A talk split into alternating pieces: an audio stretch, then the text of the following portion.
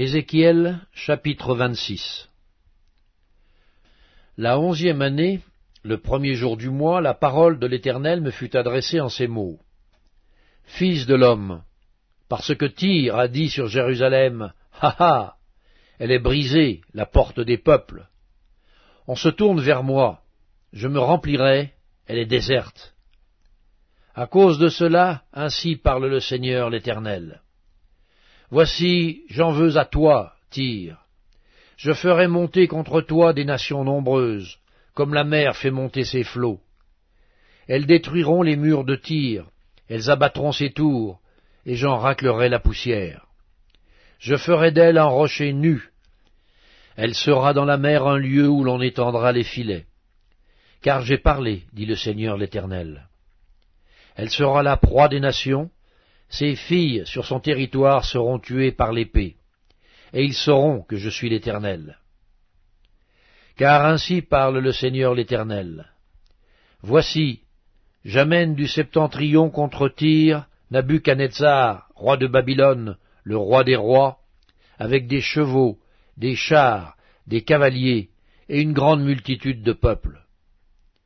Il tuera par l'épée tes filles sur ton territoire, il fera contre toi des retranchements. Il élèvera contre toi des terrasses, et il dressera contre toi le bouclier. Il dirigera les coups de son bélier contre tes murs, et il renversera tes tours avec ses machines. La multitude de ses chevaux te couvrira de poussière. Tes murs trembleront au bruit des cavaliers, des roues et des chars, lorsqu'il entrera dans tes portes comme on entre dans une ville conquise. Il foulera toutes tes rues avec les sabots de ses chevaux. Il tuera ton peuple avec l'épée, et les monuments de ton orgueil tomberont à terre. On enlèvera tes richesses, on pillera tes marchandises, on abattra tes murs, on renversera tes maisons de plaisance, et l'on jettera au milieu des eaux tes pierres, ton bois et ta poussière. Je ferai cesser le bruit de tes chants, et l'on n'entendra plus le son de tes harpes. Je ferai de toi un rocher nu, et tu seras un lieu où l'on étendra les filets. Tu ne seras plus rebâti, car moi, l'Éternel, j'ai parlé, dit le Seigneur l'Éternel. Ainsi parle à Tyr le Seigneur l'Éternel. Au bruit de ta chute, quand les mourants gémissent, quand le carnage est dans ton sein, les îles tremblent. Tous les princes de la mer descendent de leur trône, ils ôtent leurs manteaux et quittent leurs vêtements brodés. Ils s'enveloppent de frayeur et s'asseyent sur la terre. À chaque instant l'épouvante les saisit, et ils sont consternés à cause de toi. Ils prononcent sur toi une complainte et te disent Eh quoi, tu es détruite, toi que peuplaient ceux qui parcourent les mers ville célèbre qui était puissante sur la mer. Elle est détruite avec ses habitants, qui inspiraient la terreur à tous ceux d'alentour. Maintenant les îles tremblent au jour de ta chute. Les îles de la mer sont épouvantées de ta fin. Car ainsi parle le Seigneur l'Éternel, quand je ferai de toi une ville déserte, comme les villes qui n'ont point d'habitants, quand je ferai monter contre toi l'abîme, et que les grandes eaux te couvriront, je te précipiterai avec ceux qui sont descendus dans la fosse, vers le peuple d'autrefois, je te placerai dans les profondeurs de la terre, dans les solitudes éternelles, près de ceux qui sont descendus dans la fosse, afin que tu ne sois plus habité. Et je réserverai la gloire pour le pays des vivants. Je te réduirai au néant, et tu ne seras plus. On te cherchera, et l'on ne te trouvera plus jamais, dit le Seigneur l'Éternel.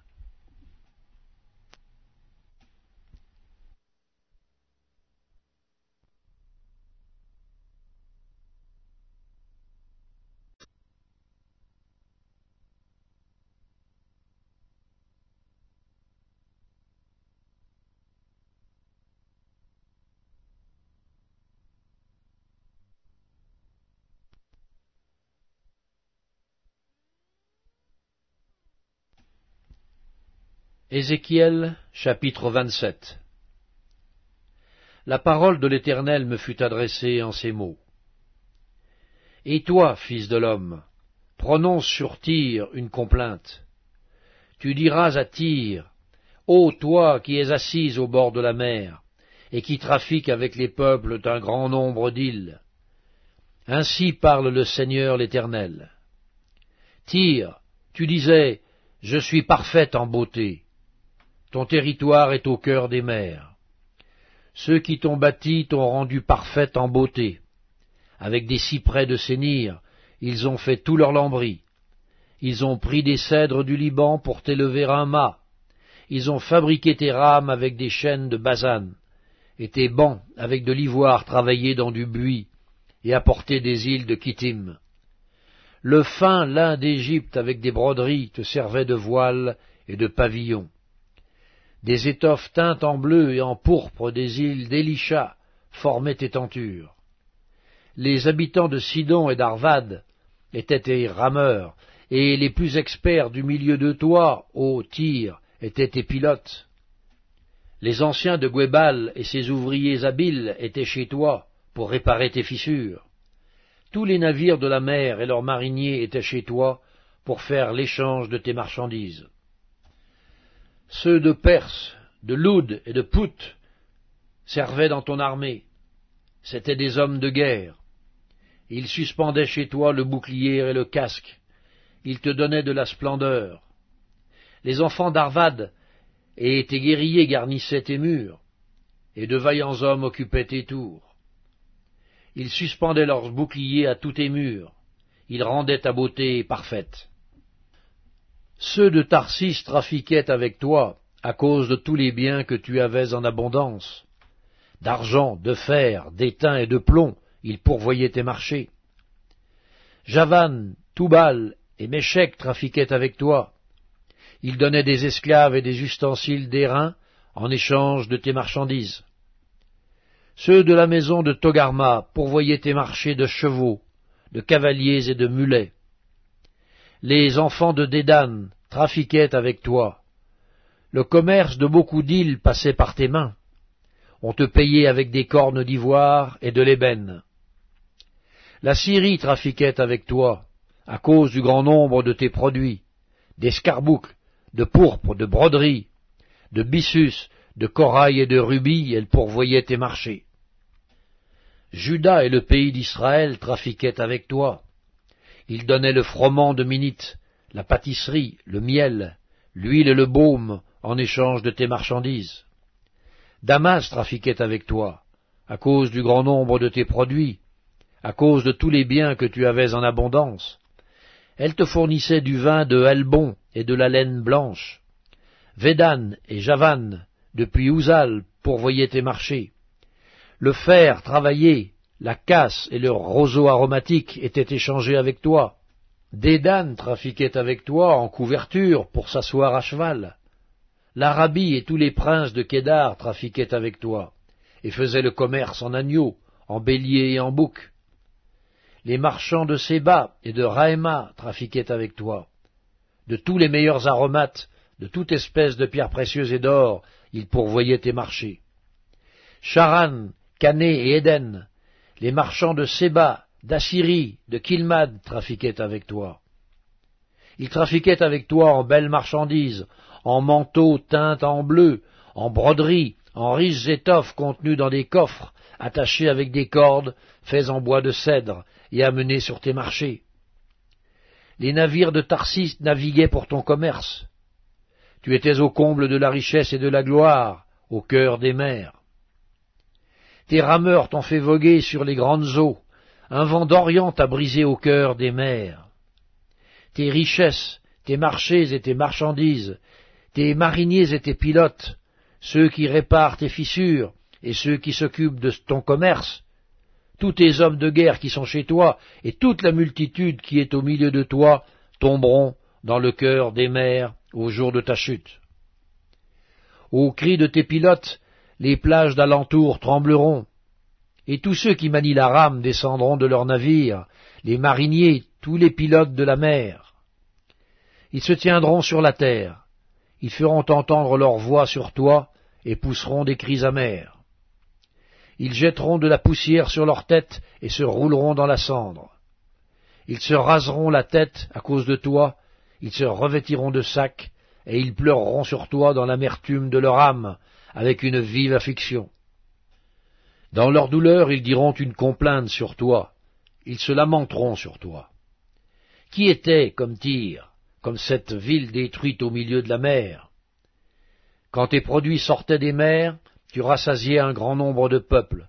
Par l'abondance de tes biens et de tes marchandises, tu enrichissais les rois de la terre. Et quand tu as été brisé par les mers, quand tu as disparu dans les profondeurs des eaux, tes marchandises et toute ta multitude sont tombées avec toi. Tous les habitants des îles sont dans la stupeur à cause de toi, leurs rois sont saisis d'épouvante, leur visage est bouleversé. Les marchands parmi les peuples sifflent sur toi, tu es réduit au néant, tu ne seras plus jamais.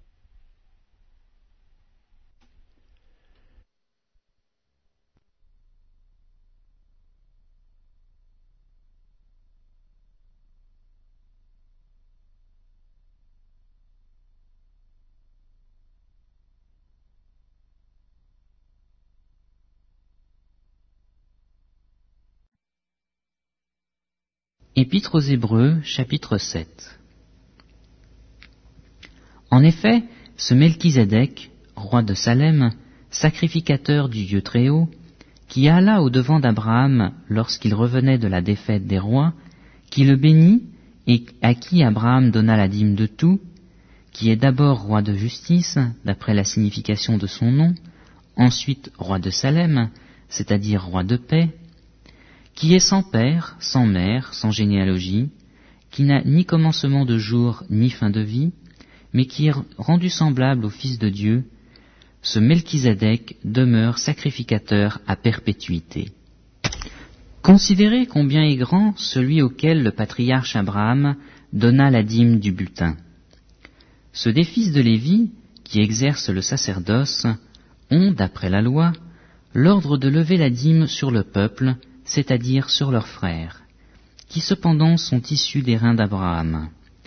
Et lui, qui ne tirait pas d'eux son origine, il leva la dîme sur Abraham, et il bénit celui qui avait les promesses. Or, c'est sans contredit l'inférieur qui est béni par le supérieur. Et ici, ceux qui perçoivent la dîme sont des mortels. Mais là, c'est celui dont il est attesté qu'il est vivant.